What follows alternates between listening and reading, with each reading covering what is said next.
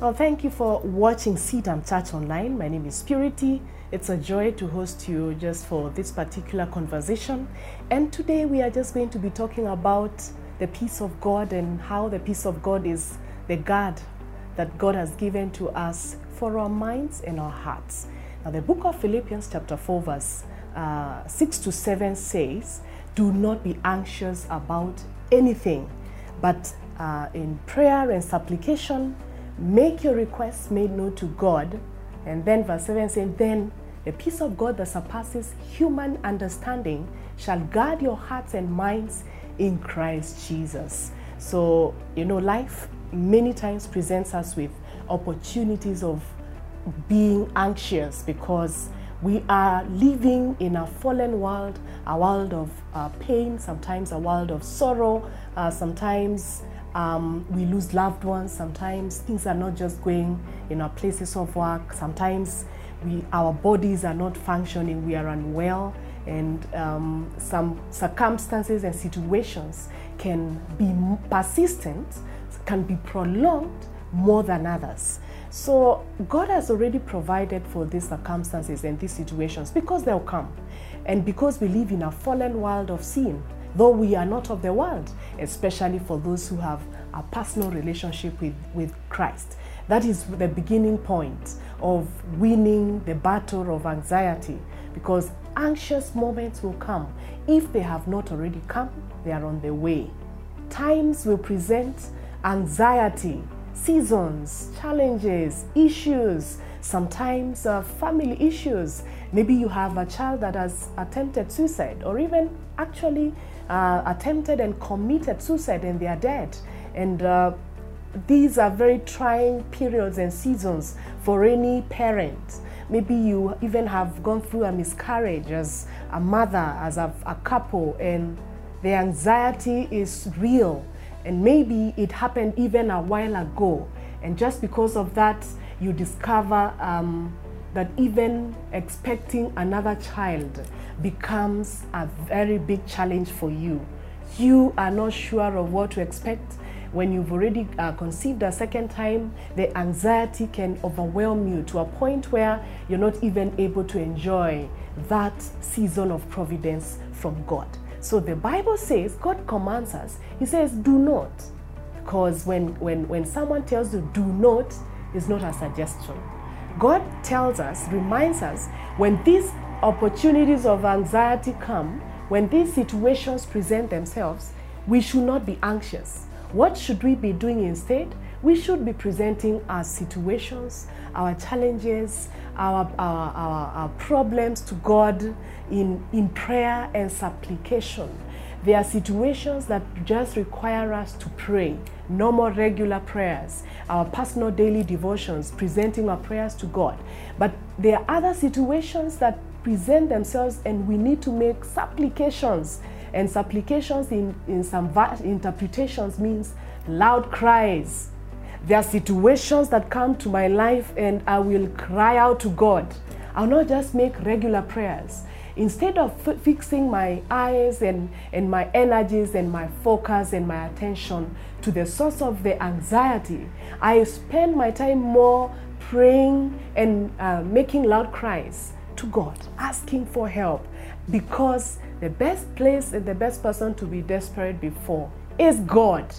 Do not be desperate before human beings.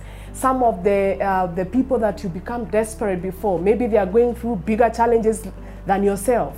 Some of them may not have a solution.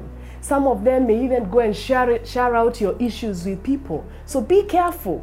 The best place, the best person to be desperate before, making loud cries before, is our Father, our Heavenly Father, because He is attentive very attentive, listening to our prayers, listening to our supplications. Because what happens?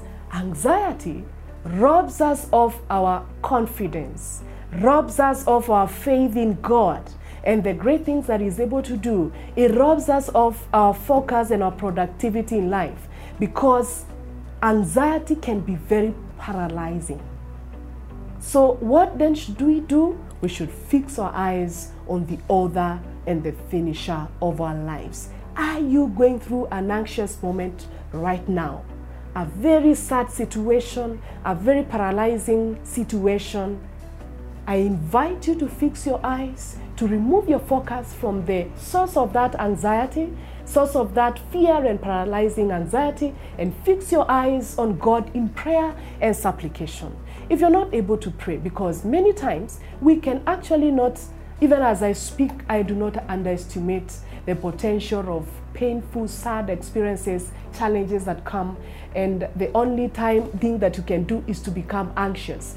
When you find yourself in such situations, you can call out for a, a, a genuine person, a genuine friend, a genuine pastor to pray with you when you cannot pray, when you cannot make those loud cries. It's good to identify with somebody else who is outside the situation to be able to stand with you during this anxious moment. Are you there?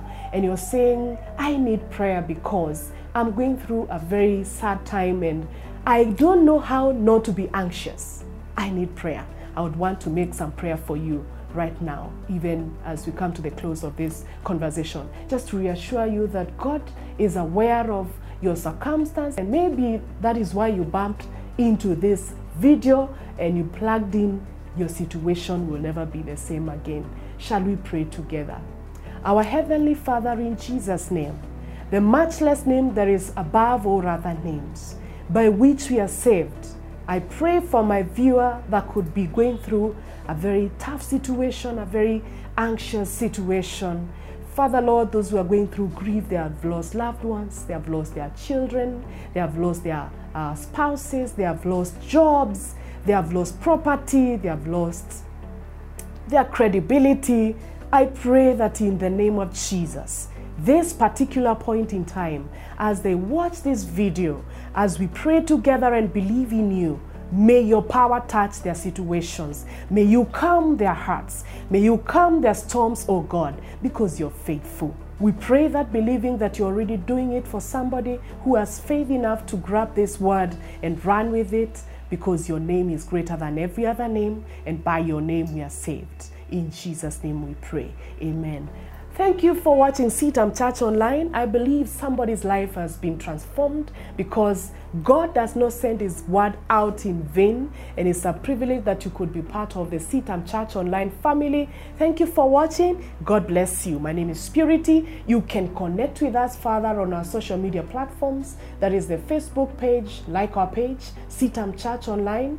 Follow us at the Instagram and Twitter pages plug in and subscribe to our, our, YouTube channel. We are going to be able to respond to you and just uh, uh, walk with you the journey if you have further questions and further needs. Just slide in at the DM and we are going to respond to your question. Thank you for watching. God bless you.